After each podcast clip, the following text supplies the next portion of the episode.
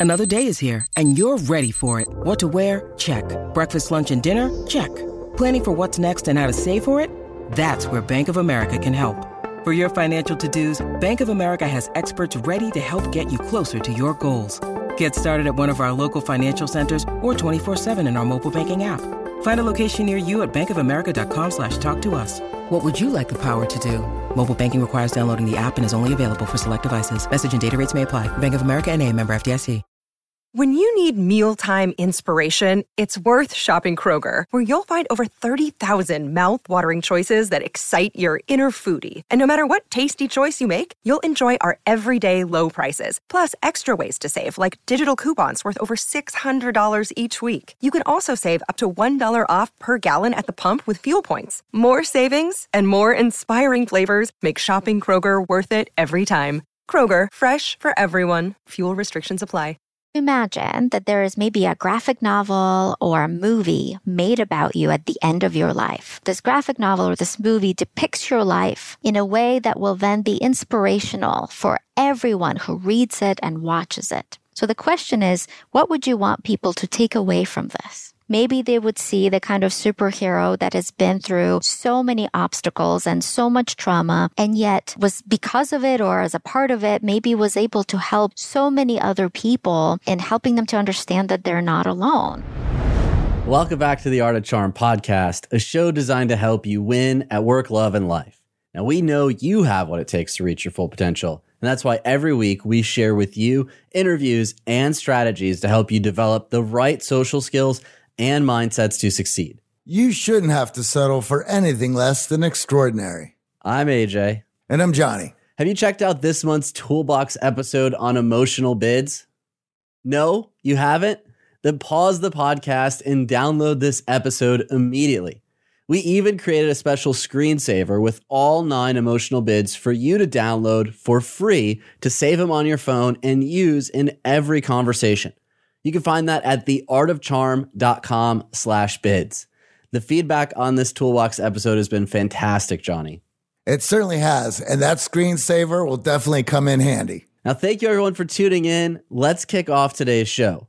We're joined by Dr. Janina Scarlet. She's a licensed clinical psychologist, author, and full time geek. Dr. Scarlet is the originator of superhero therapy, which is a fascinating field that combines cutting edge psychology with the geek culture of comics, movies, and video games. Her books include Superhero Therapy, Harry Potter Therapy, Therapy Quest, and numerous contributions to Psychology Geeks books such as Star Wars Psychology. Her latest book, Dark Agents, is a graphic novel that deals with PTSD.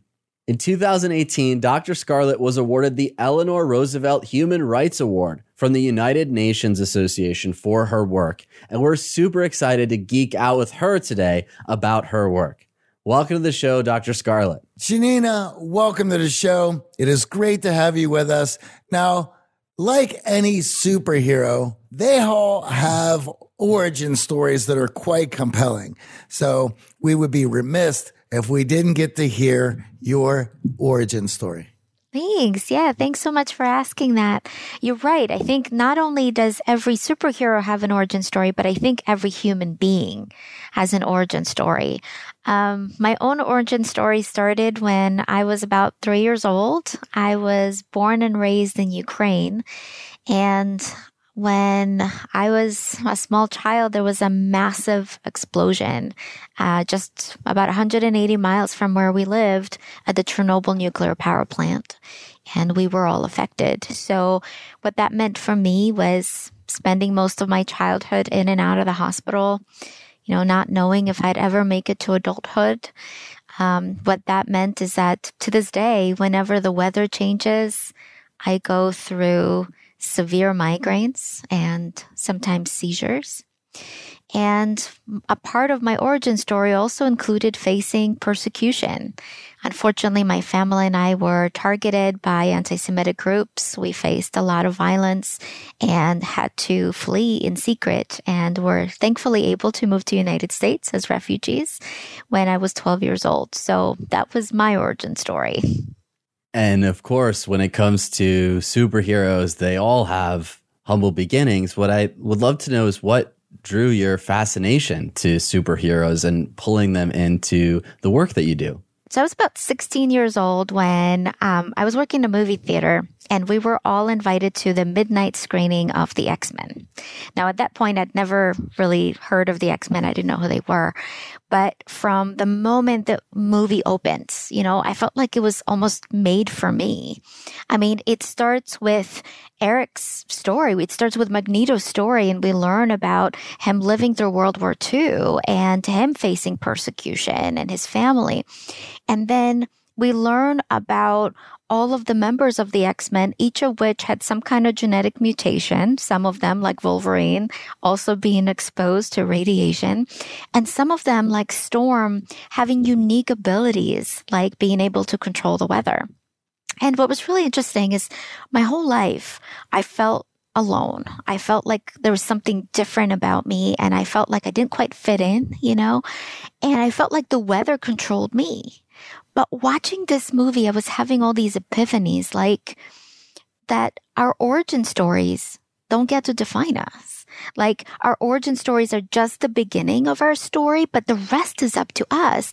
And I was thinking, if somebody made this movie, it probably means that there's at least one other person there that gets it, that understands what it's like to be alone.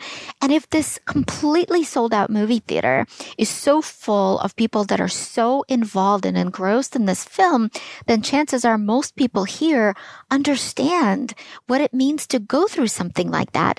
And it really hit me, you know, that we all experience that feeling of loneliness, but it's in that aloneness that we're actually connected.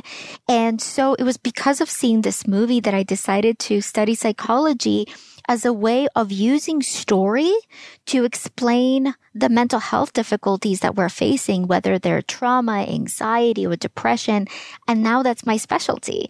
I incorporate stories from fandom, whether it's DC, Marvel, Harry Potter, Doctor Who, or Star Wars, into therapy to help people manage their mental health difficulties, especially when it comes to post traumatic stress disorder when it comes to being our own superhero, we often think of these stories as fantasy and others, but how can we actually become our own superhero on that journey to handle that stress, anxiety, loss of confidence?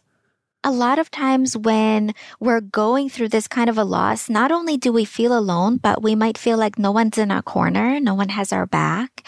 So I often invite my clients to imagine some kind of a role model, a hero. Could be maybe a grandparent, even if they're no longer around, or it could be a fictional hero, you know, like Batman or Black Widow, just somebody that we look up to. And I ask people to imagine that this person could be right there with them, holding their hand or sitting next to them. And this person already knows your origin story. You don't even have to explain yourself. This person gets it. And they have the most encouraging, most compassionate message for you. And so I ask people to write down or to think about what this hero might say to them. And oftentimes this hero might remind us that We've learned a lot from our pain, from our trauma. Not that it's necessary for us to do the kind of things that we want to do, but sometimes in that pain, we unlock the superpowers that were maybe there in the first place and maybe then can find our own meaning in terms of being there for other people, in terms of showing up for people who are just at the beginning of their heroic journey. And so for people who are struggling, I ask them to remember that every action that they take makes a difference and their own story can empower other people who are just at the beginning of that same struggle that they'd already been through. Wow, that is absolutely beautiful to think about. All of those people in our life that we've held as superheroes, unlocking it in ourselves as well. Yeah. Yeah.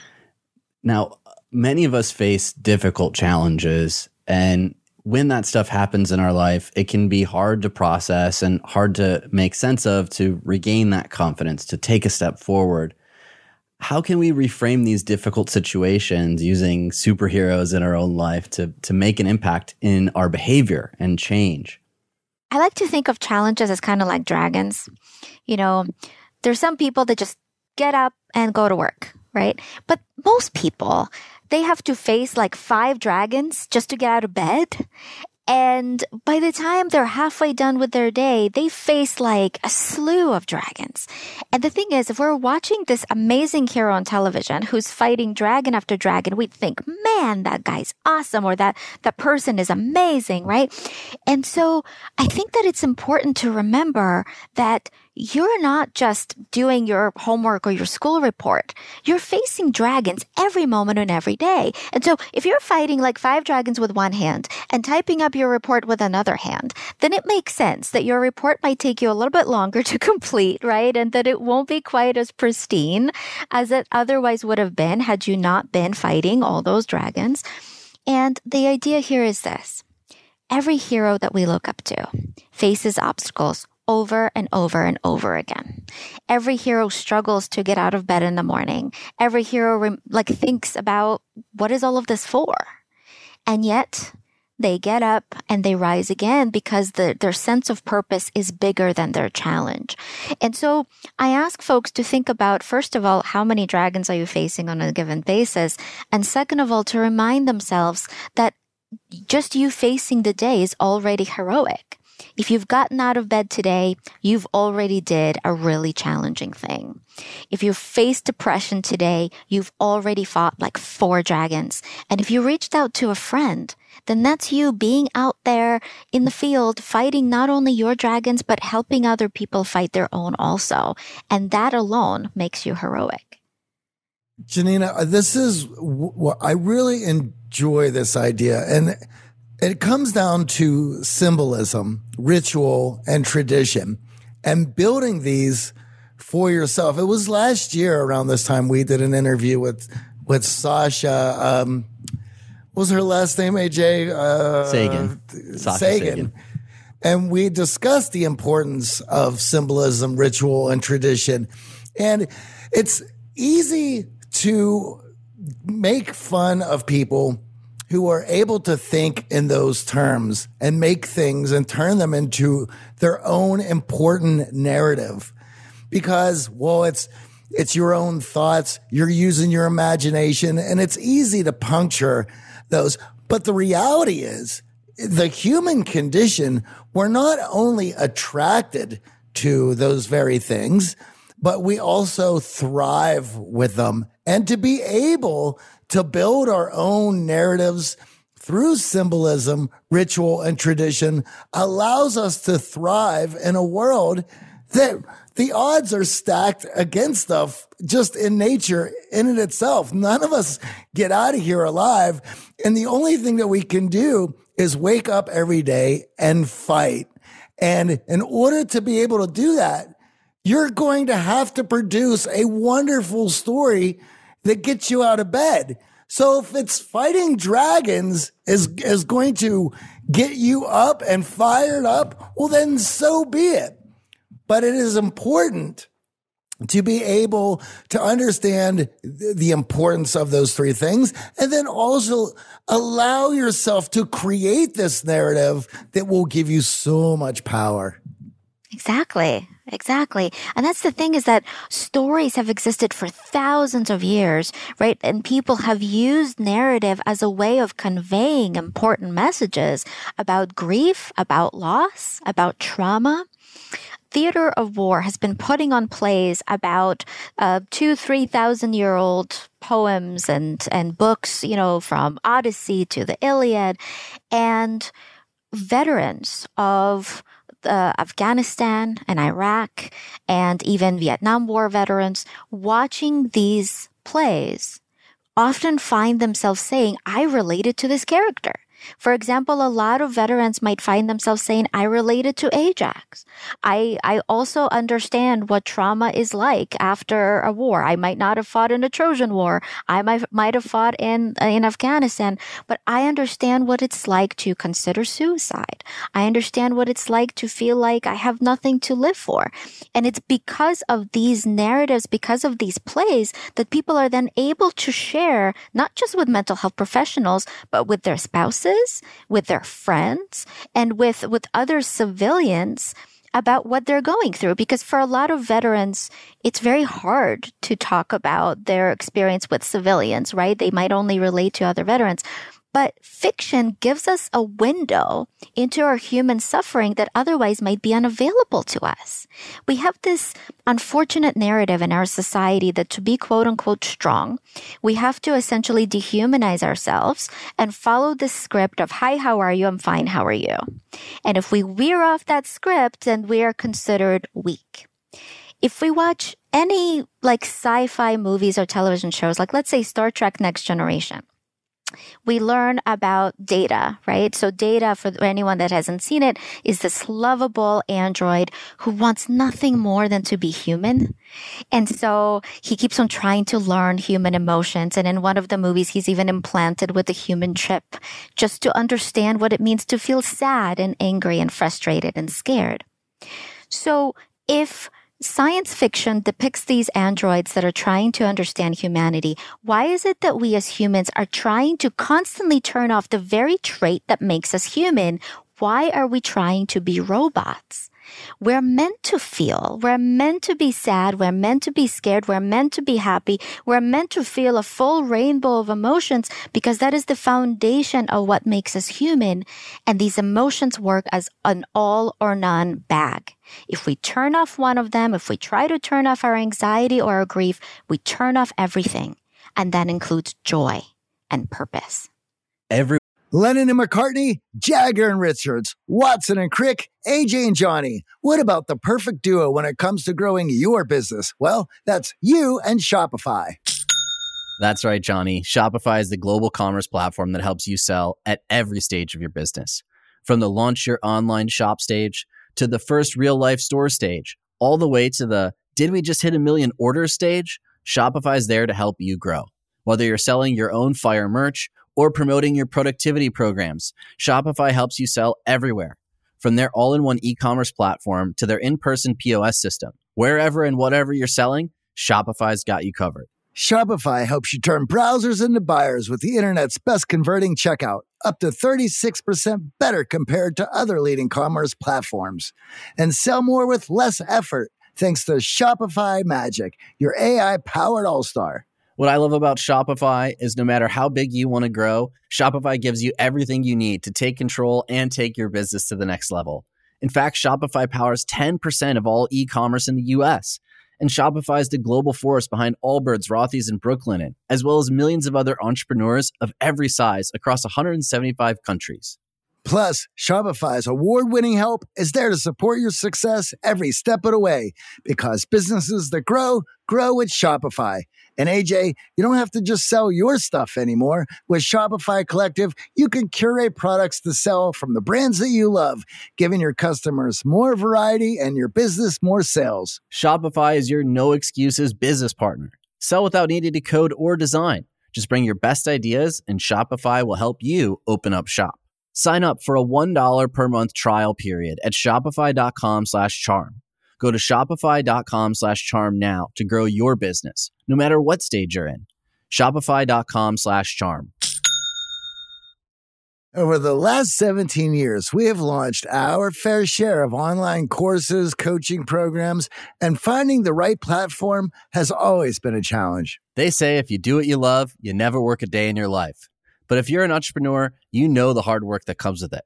That's why you need Kajabi. Kajabi makes it easy to run your entire online business from one platform so you can focus on what you love creating. Kajabi is the ultimate all in one platform that helps creators and entrepreneurs build successful online businesses by unlocking predictable recurring revenue. No matter your niche, Kajabi makes it easy to turn your skills, passions, and experiences into enriching online courses, exclusive membership sites, subscription podcasts, thriving communities, personalized coaching, and more. The best part Kajabi doesn't cut into your revenue because everything is owned and controlled by you. So keep 100% of what you earn. And with Kajabi, you also get robust analytics, easy payment options, email marketing tools, and customizable website templates, all built in. You don't even need a huge audience to make sustainable income. There are thousands of creators on Kajabi making six and seven figures with less than 50,000 followers. Right now, Kajabi is offering a free 30-day trial to start your business if you go to kajabi.com slash charm. That's K-A-J-A-B-I dot com slash charm. Go to kajabi.com slash charm and join the creators and entrepreneurs who have made over $7 billion. One of those heroes that we love watching and, and reading about or reading the comics, they all experience all of those emotions. They're not just happy go lucky characters. And I love that dragon analogy for two reasons. Number one is you can then associate these problems, these difficulties with something that is beatable. That's something you can overcome. It doesn't have to be this crazy weight on your shoulder, but it's something that you deserve credit for slaying and taking on each and every day. And the second reason I love it is because it allows you to express empathy for others who are slaying their own dragons, right? We're all slaying our own dragons, as you said, just to get out of bed. And if we can look at others in a light of, well, what dragons did they slay today? And how did they show up? We can develop that empathy to really relate and connect with one another. Exactly, exactly. Thank you so much for bringing that up. And actually, there's a little uh, piece of scientific data I wanted to share with you about yeah. why so many of us struggle to get out of bed. Why do all of us face so many dragons in the morning? So, uh, in case some of you are not familiar with this hormone, we have this hormone in our body called cortisol. Cortisol is a stress hormone and it's released when we're facing, let's say, a dragon or when we're in conflict with somebody we care about or when we're facing a job interview. Now, cortisol cycles shift, right? They start out as being really high in the morning and then over time, cortisol gets lower and lower in the evening, making it easier for us to go to bed at night. Now, we just said the cortisol amounts are highest in the morning and we said cortisol is a stress hormone. So what does it mean? It means that getting out of bed is literally the most stressful thing you're going to do all day. So if you've already done it today, congratulations. You've done the most stressful thing you're going to do. You already slayed your dragon. That's amazing. And if you didn't, if you need a little bit of extra time, if you need an extra hour, an extra day, even an extra week, you're not being weak you're being strong and you're being wise because sometimes that's exactly what we need to do to recharge our energy so that we can get right back there in that battlefield. And as I mentioned before, not only fight our own dragons, but then help other people fight their own too. It's such an important lesson to realize just how stressful getting out of bed is on us. And many of us discount that, or again, we look to social media and others who have no problems with getting up in the morning and we feel even worse about ourselves but instead realizing that that is scientifically the most stress you're going to be under, it's a great way to reframe that. Another point that I wanted to touch on is how many hero stories that we read where the hero doesn't even realize they're the hero. And I think that's what also makes them so relatable. It's not that we're trying to be someone we're not or that we have to pretend that we're this heroic character because many of the heroes that we love don't even realize they're heroes as they're going through the journey. A hundred percent. Anybody that we look at, whether it's Luke Skywalker or Harry Potter, right? Majority of these characters might even uh, present with what we might call the imposter syndrome. They might say, wait, me? No, you're mistaken. There's somebody else that you, you need to ask to be your hero. Because the truth is, most of us often discount our own abilities, but often recognize and praise other people's abilities. One of the reasons why is because when we're too zoomed in, let's say too zoomed into a painting, when we're this close to a painting, we fail to see the bigger picture. But from the outside, when we're looking at someone else, when we're looking at a fictional character or a real life friend, we can see the full context of everything this person is facing, has been through, and has been able to do. And maybe sometimes we can apply the same kind of zoom out strategy to ourselves where we can think about ourselves as a different person where we can imagine watching a movie about someone like ourselves on television and thinking, huh, if somebody was going through all of these things, I imagine I would be very sympathetic toward them and probably very encouraging toward that character. Absolutely. And allowing yourself to take a bigger perspective of what's going on and not get so zoned in on what you don't have. Realize that everyone else is struggling with those exact same thoughts and feelings, but it's easier to recognize in others. It allows us to take a deep breath and realize just how accomplished we truly are already. Now, some of my favorite superheroes have sidekicks and have people supporting them and a supporting cast. how can we not only take the superhero therapy to ourselves and our own lives, but attract other people to support us on our journey to create that fantastic story in our life? Not only do all heroes have sidekicks, but all heroes have vulnerabilities too. Even Superman, right? He's vulnerable to kryptonite. And even Superman doesn't face his challenges alone. He has the Justice League. And what that means is that having sidekicks is not only not a weakness, but a strength, but also that it's wise because everybody has their own strengths. Everyone has their own superpowers that they can contribute. And so reaching out to a friend is not only recruiting a, a wonderful sidekick to your own journey, but actually by letting your friend know that you might need them, you might be also inviting them to talk about what they're going through.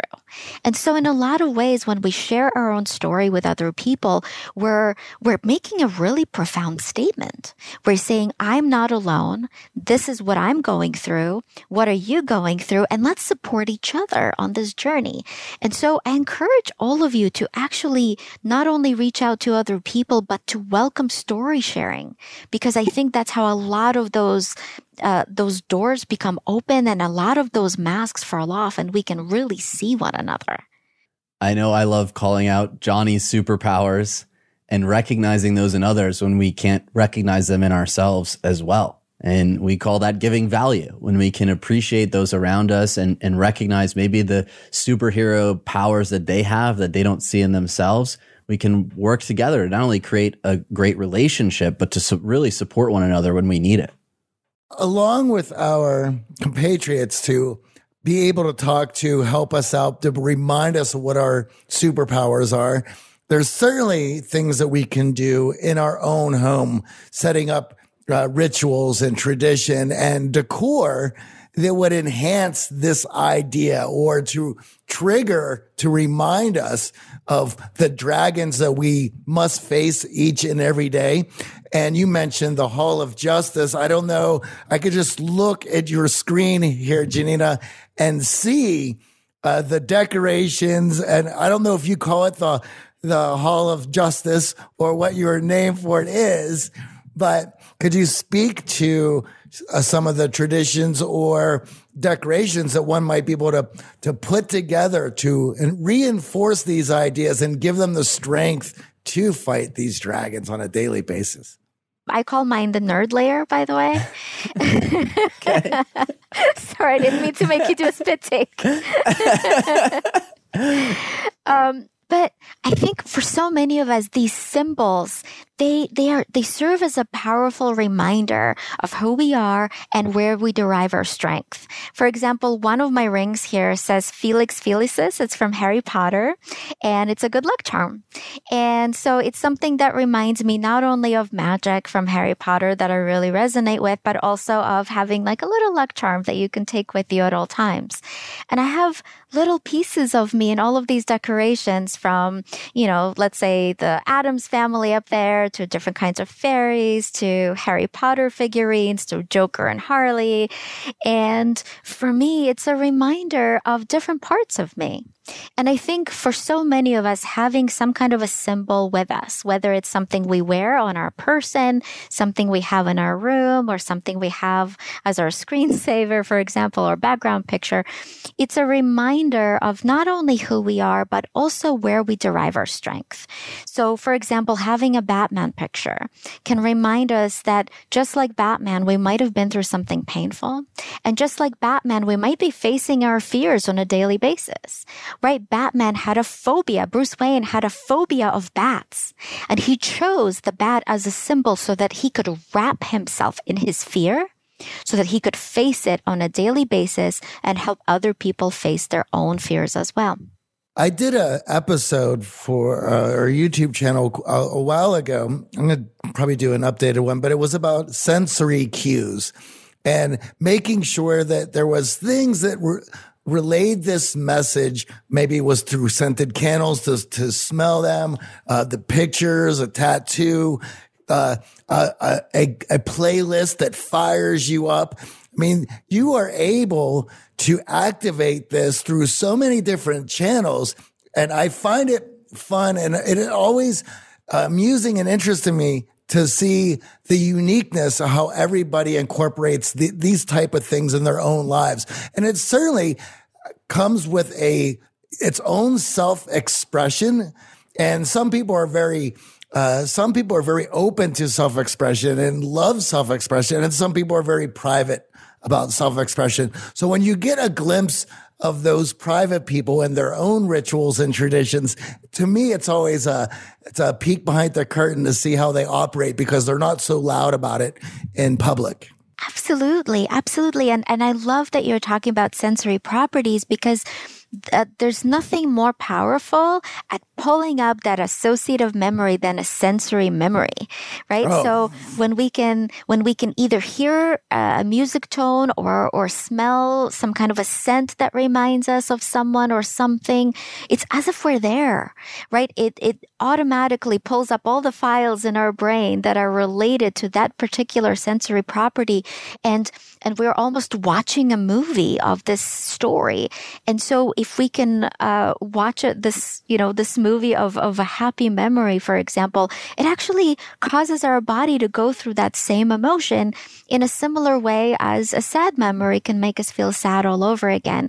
And so having a reminder of something really meaningful can actually um, not only make us feel good in the moment, but can actually power us up in that moment when we really, really need it. To add to that, there's also a place where our path pathways are very opened up, especially if we're wrapped up and we're in a very emotional state. And, and for, for example, last March, well, I could say for the, the beginning of last year, as the pandemic started to creep in, we kept hearing about it, kept hearing about it.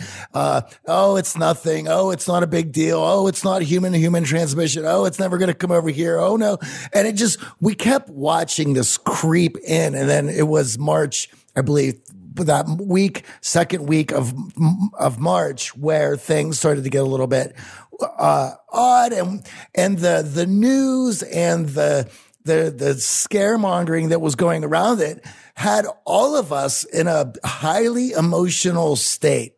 And now there was a record that uh, I had gotten and I was playing during that time of when I wasn't sure what was going on and I was a bit nervous and wasn't really sure what we were going to be facing and what this death count was going to be and all this stuff. That record now, if I hear any note of it, it takes me to the fear and and nervousness that I had in that in that week of of March, so much to the point sometimes where I want to hear it, I go, but I don't want to. It, I mean, it rapidly, drastically takes me to that place. And I have to take a moment to be like, wow, how crazy was everything back then? And, and how those songs to do that. And I'm sure everyone here has smelled a scent walking into the mall or, or somewhere we're like, oh my God, that's grandma's kitchen, where you are transported to a place.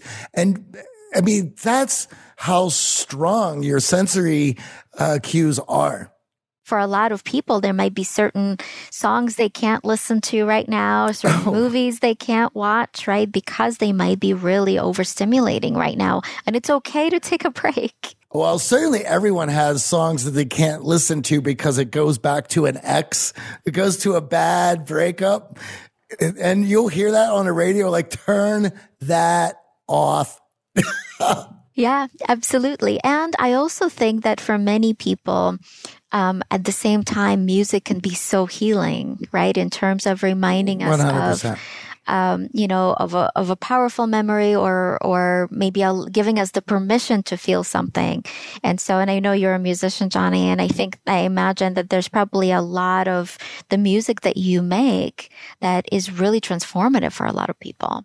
It's it all has a p- specific time in my life. There's certainly waves of music that I listen to in certain times of my life that even a, a, theme or a sound can drag me back. And I probably just the way I was raised and how important music is to me, it's probably one of the the most powerful sensory cues that that definitely has a way with my emotions.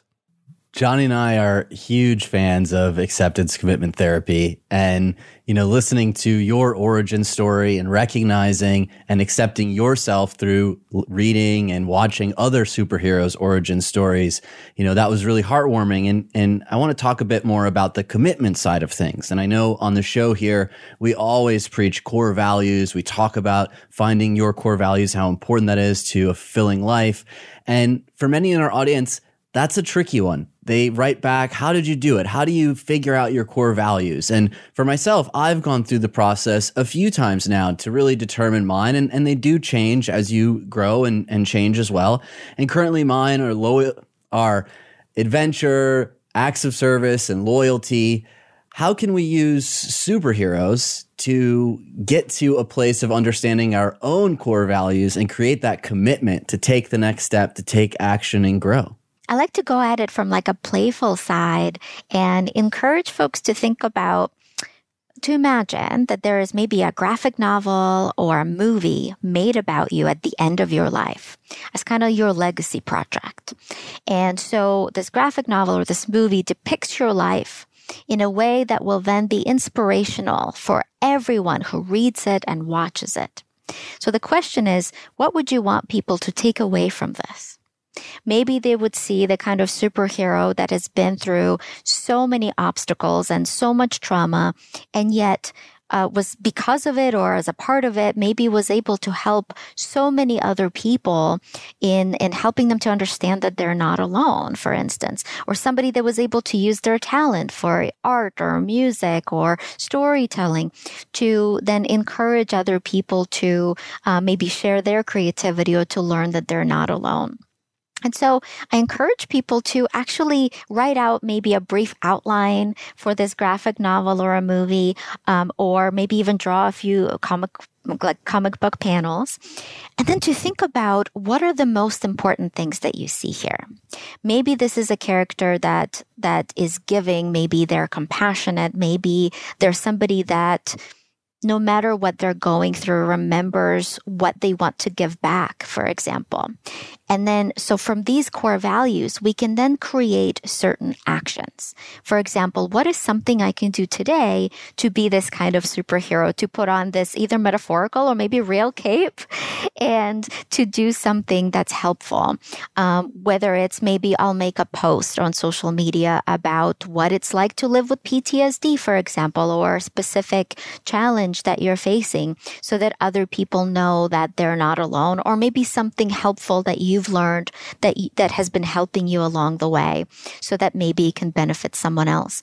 And when we can look at this big picture, at the kind of graphic novel, at the kind of book, at the kind of legacy that we want to live behind, it can help us to map out certain steps that we can start taking today to make that possible. I love that exercise. And I think it's a helpful one if you're listening and you're struggling to nail down those core values, or you think of so many, it can become overwhelming. But if you really think about the stories that you gravitate to, the heroes that you really enjoy and look up to, you could start to take those little pieces to now commit to taking action in your life that's meaningful. Exactly. Now, many have heard the phrase fake it till you make it. We think of superhero characters at times putting on costumes and becoming someone completely different. What is your thought process behind that idea of fake it till you make it? Do we need to wear capes to become this superhero, or are there ways that we can do it from the inside? you know, the opinion on on capes is you know is one up for debate. You know, Edna from The Incredible says no capes. I'm a big fan of capes, uh, but I think really it's up to you. Real capes or metaphorical ones. Um, but I think uh, I think really it's it's just it's just about remembering what you stand for and remembering that about 70% of the world experiences something called the imposter syndrome. The imposter syndrome is when we feel like we're the imposter, like we don't quite fit in, like we're not good enough.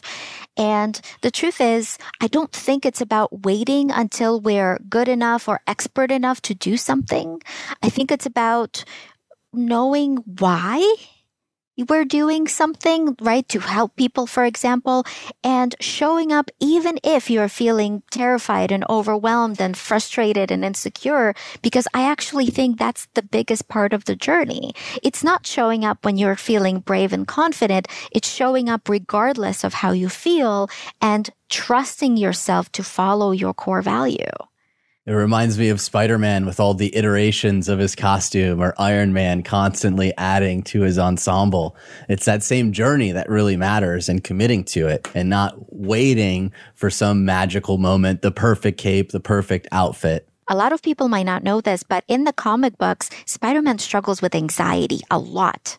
So I, I, would love to actually get to know him a little bit more. In my understanding, I think Peter Parker, Peter Parker's version of Spider-Man anyway, might struggle with generalized anxiety disorder and social anxiety. He's constantly worrying about what people are thinking about him. He's perfectionistic.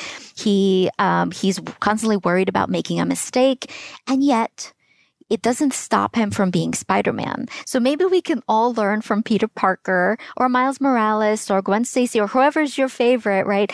And we can all show up in that way in terms of we can be afraid and we can still be Spider-Man or whoever's your favorite superhero anyway. I think it's interesting that for a, a lot of boys, they're superheroes when they were not in their cape or or in their costume. They were afraid to talk to girls. You have Clark Kent, who's always stumbling and bumbling around, but yet Lois loves Superman. And if if he could just figure out somehow to let her know. well, and you know, I also think that maybe I'm biased, but in my opinion, I think that the depiction of the way people who are confident and people who are quote unquote like shy or nerdy has changed right? Like I, I think that um, currently, like geek is the new sexy, right? And so I, I think for a lot of folks, it's not about pretending to be confident. I think it's actually allowing ourselves to display our insecurity, our inner geekiness, our uh, vulnerabilities that actually allows people to feel even more connected to us. And I actually think is a lot more endearing. Yeah, it's that authenticity that I think about in these superheroes that we really gravitate to. It's not them hiding something about themselves, but it's them actually owning that thing about themselves, that passion, that interest, or even that fear, owning it and stepping into it. Exactly. So, what are the superheroes that you're binging on currently? Well, I'm loving WandaVision so far. I think it's really, really well done. Um, I'm actually watching some anime right now. So I'm watching Naruto for the first time. Okay. Um, and um, gosh, and just recently finished Cobra Kai and The Mandalorian, both of which were incredible. I definitely agree on The Mandalorian. That kept my attention through the pandemic here, both seasons. So, you have a project, Dark Agents. Can you tell us a little bit about what that is? Dark Agents is a graphic novel about a witch with PTSD. Um, so, actually, here it is right here. Yes. Violet. Uh, Violet, that's right. So um, I wanted to create a work of fiction to help folks to learn about how to manage with the, how to manage PTSD, through kind of a fictional character. And so the idea here is, is that Violet decides to join Hades's underworld intelligence agency to become what's called a dark agent. That's somebody that kind of uh, finds intelligence to keep peace and balance between the overworld and the underworld. But before she can fight supernatural forces, Violet has to learn to fight the monsters of her own past. She has to learn to face and accept her own trauma through doing certain lessons uh, in mindfulness and acceptance um, and identify her own core values. So um, fiction is something that I'm gravitating a lot toward now in terms of uh, writing fictional stories so that folks folks can maybe accidentally or on purpose learn some acceptance and commitment therapy skills as they're reading something, maybe initially to escape, but hopefully finding themselves connecting to these characters as well. I love that. And, you know, I, I, would love to talk just a little bit about PTSD because I think many of us have a lot of misconceptions around it. And there may even be some in our audience who are struggling with it and not realizing it. So, you know, what are those misconceptions that the general population has around that? And, and what are the signs that it may actually be something that we are struggling with? To this day, a lot of folks think that PTSD is something that only uh, service members struggle with, so people in yeah. the military or veterans. But actually, PTSD is something that can occur in anybody. Um, so anyone who's been through something traumatic, I personally don't know anyone who hasn't, uh, might develop PTSD. But not everyone who's been through something traumatic does. In fact, about 10 to 20% of people who've experienced trauma might develop PTSD and other people might not. PTSD typically happens when people um, have a hard time functioning after a traumatic event for at least one month or longer. They might have nightmares, flashbacks, or kind of intrusive memories or reminders of the event. Their mood might change suddenly. Um, they might become very angry or frustrated or irritable. They might be very impatient all of a sudden. They might be jumpy, right? Easily startled. And most important one of all is that folks are more likely to avoid reminders of the trauma and to avoid talking about what happened to them. Unfortunately, it's the avoidance piece that actually maintains the trauma for a long period of time. Now, for some folks, trauma could be one event, for example, a car accident or uh, one incident of sexual assault. And for other people, it might be more complex where there might be years of ongoing trauma, for example, ongoing abuse or experiences of ongoing racism, prejudice, and intergenerational trauma um, can also uh, lead to somebody developing trauma like symptoms too. And is there situations where it may come that we recognize this years after that trauma where we may have repressed it and, and not realize that we actually suffered a trauma? Absolutely. Yes. Thank you for asking that. A lot of folks think that if we were affected by something, we would experience symptoms right away. But in fact, a lot of times we might be in survival mode shortly after a trauma. So we might be just focusing on maintaining our life and, and keeping safe.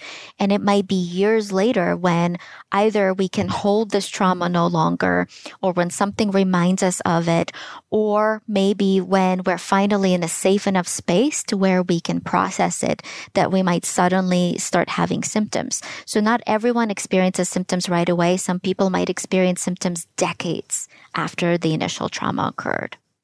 Yeah, and that that was a important lesson for me. I did not know that, and that's why I wanted to share that with our audience. That uh, many number one, yes, think of servicemen, think of men as as only having it, and not realizing that you can have PTSD from a trauma you suffered in your childhood, years and decades after the fact.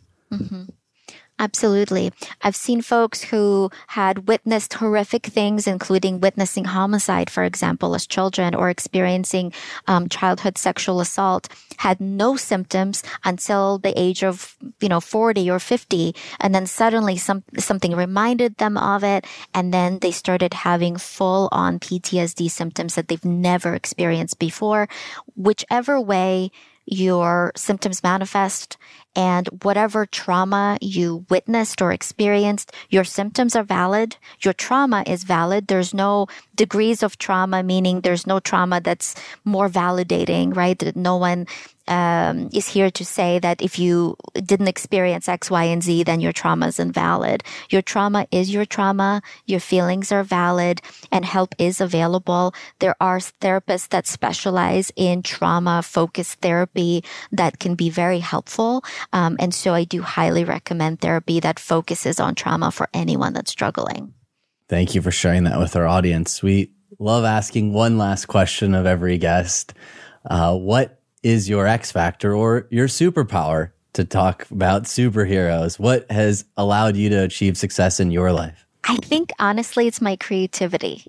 It's, you know, since I was really small, I always loved writing and creating stories, which has allowed me to, as uncomfortable as it might be sometimes, to step outside of the box and try something new um, even though I was always terrified that somebody would say, "Oh, you can't do that. Nobody else is doing that."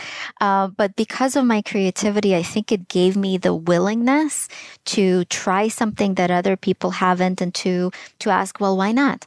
And you know, and can we combine, you know, Batman and therapy together and, and see if that can work. And we put Harry Potter and therapy all in one context and see if that will work.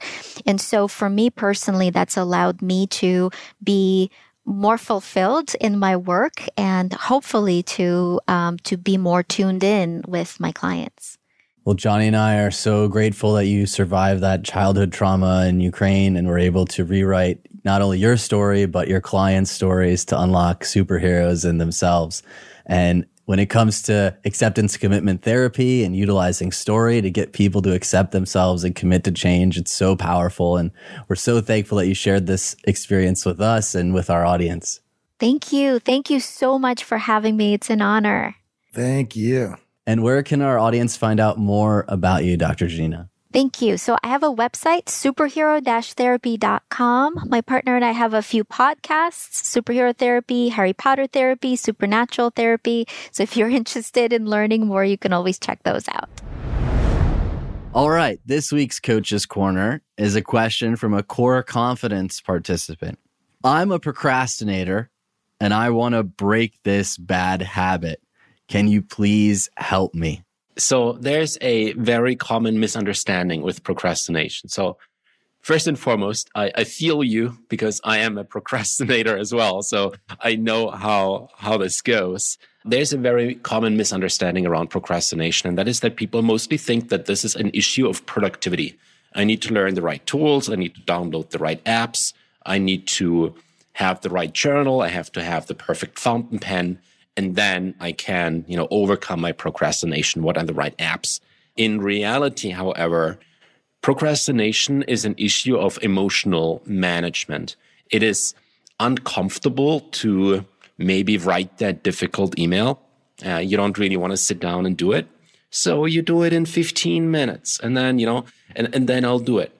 Now, here's the tricky thing this kind of works because you feel a little bit anxious that you have to write that email, you have to make that phone call. And it's not like you're not doing it, you're just doing it 15 minutes in the future. And that makes the anxiety goes away and, and replace it with a positive feeling because you are going to make that phone call. It's going to take 15 minutes and, and then you're ready. So your solution here is to less uh, find the right tactics to make phone calls happen, but to learn that every once in a while you might have to sit outside of your comfort zone and do stuff. And whenever you whenever you find yourself wanting to quickly do something else before, you know, before you make that phone call, see if you can just get started because usually our emotions are there to protect us from adverse future events. So um, making that phone call might be problematic. So my anxiety wants to kind of protect me, so I'm not making the phone call. But the moment I'm making the phone call and I'm on the phone and I'm doing it, my anxiety can go away because you know it it couldn't do its job. It's no longer useful. It's it's useful before I get started, but once I'm in there, it can no longer make a difference. So usually, and, I, and we see this a lot with comfort zone challenges as well, which is the perfect example of people doing something that pushes them outside of their comfort zone. And people procrastinate on this. They will they will get their first comfort zone challenge to do something that I'm not going to spoil here um, out in public, and they walk around for half an hour before they actually push themselves to do it which is an amazing learning opportunity because in those 30 minutes that they've been procrastinating with the challenge, they can suddenly see all those patterns that um, pop up in their mind and in their in their chest. Um, the, the anxiety, the inner critic, the doubt, the what are people going to think, and and they get this opportunity to watch all of those thoughts in in slow motion, and then the next time they're actually procrastinating in real life, they they've already experienced this and they know what's coming their way. This has been a huge trick for me is recognize the procrastination is emotion and get started. The smallest step forward will overcome that procrastination. So if you're procrastinating a big project, what's the smallest bite you can take? Because once you get that momentum, it's so much easier to complete the task but it's very hard, as we know. And I, I haven't studied physics extensively, but it's very hard to get from zero to 100, but it's easier to get from 60 to 100. So recognize that if we are completely stationary, of course, it's going to be very difficult to complete the whole task, but getting that first step, dialing that first digit, is going to be the easiest way to break that procrastination. Also, don't use the word lazy when you look at your habit of procrastination. It's very easy for people to say, I procrastinate a lot because I'm really a lazy person. And being lazy is, isn't really a thing when you come to think about it. It's something that we use a lot, but it's really a construct that doesn't work. So I could say, well, I don't work out because I'm lazy, but if I really dig deep, I don't work out because it's very uncomfortable and I'm tired and I'm hungry, which is very different than lazy. I could say, well, I don't write the email because I'm lazy. But if I really look into it, it's I don't write the email because I am already two days late and I have to apologize for being late. Now, that again is a very different reason than I'm lazy, right? I don't, I don't cook myself because I'm lazy. No, there must be another reason. Well, I don't cook because I, you know, I, I screwed up cooking when I was a kid and I set the kitchen on fire and now I'm kind of scared to be in the kitchen all by myself and prepare some food. So eliminate lazy when it comes to procrastination and really look at the underlying issue there because the clarity that you have there is going to help you a lot to actually identify this emotion that comes up and then sit with that emotion because it's not going to be lazy. I, I don't think so. This question brings up another topic, which we're not going to get into. However, you have to look at your motivators or lack thereof. What is your why for what you're doing? And then also, what is the influence that you have around you? Is it pushing you to take action or is it telling you that inaction is okay to chill out, to relax? I can tell you an environment can make all the difference. You're in a social circle or peer group with people who are getting after life. Man, you know how much easier it is to take action when you're surrounded by action and how easy it is to not take action when no one around you is taking action and you could just look at everybody else and go, well, no one else is really doing anything. This comes with the idea of aligning your motivators to make every day productive.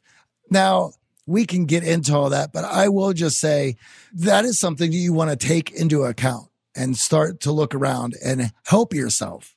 If you're struggling with procrastination, self doubt, lack of confidence, or not surrounded by a group of highly motivated people and struggling, as Johnny said, to stay motivated, check out our core confidence program with Michael to grow that inner confidence to take on anything on your to do list, any challenge thrown at you, and finally start living life to its fullest potential.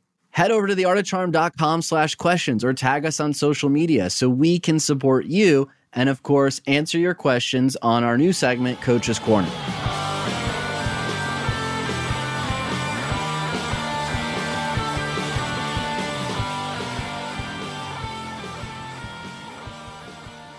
AJ, I got to tell you, every once in a while, there is a new development in psychology that is so much fun and is going to attract a whole new crowd. Because as you know, the tools that we talk about on this show are just not for people who need help, but for people to thrive and flourish in this world. Absolutely. And I have to say, anytime that you can pull in superheroes, wizards, and more into psychology and bring it to the masses, I'm all for it. It was so fun nerding out around some Harry Potter and psychology today with Dr. Scarlet. This week's shout out goes to the Bet on Main Street folks. They are a grassroots organization encouraging people to spend cash and tip big in your local town restaurants, bars, the local butcher and grocers. Some cities and towns are slowly opening back up from a long time of being partially or completely shut down. Don't forget about what these small businesses mean to our communities. Go out there and bet on Main Street. I love that. It's such a great cause. And as a small business owner myself, I know how important it is to get the support of your community. AJ, does this sound familiar? Professional or personal conversations leave you feeling invisible or misunderstood? Knowing exactly what needs to be said, but never having the right impact when it's said? Wishing things could be different? Here's the thing you can become a better communicator, show up as your best self, and build meaningful relationships that take your life and career to the next level. Bottom line is that communication is more than knowing the right things to say. It's a skill, and no one has ever given us the tools to succeed. That's why we've created Captivate and Connect. Check it out at theartofcharm.com slash captivate. Inside, you'll discover the proven framework to become a better communicator and create unforgettable first impressions.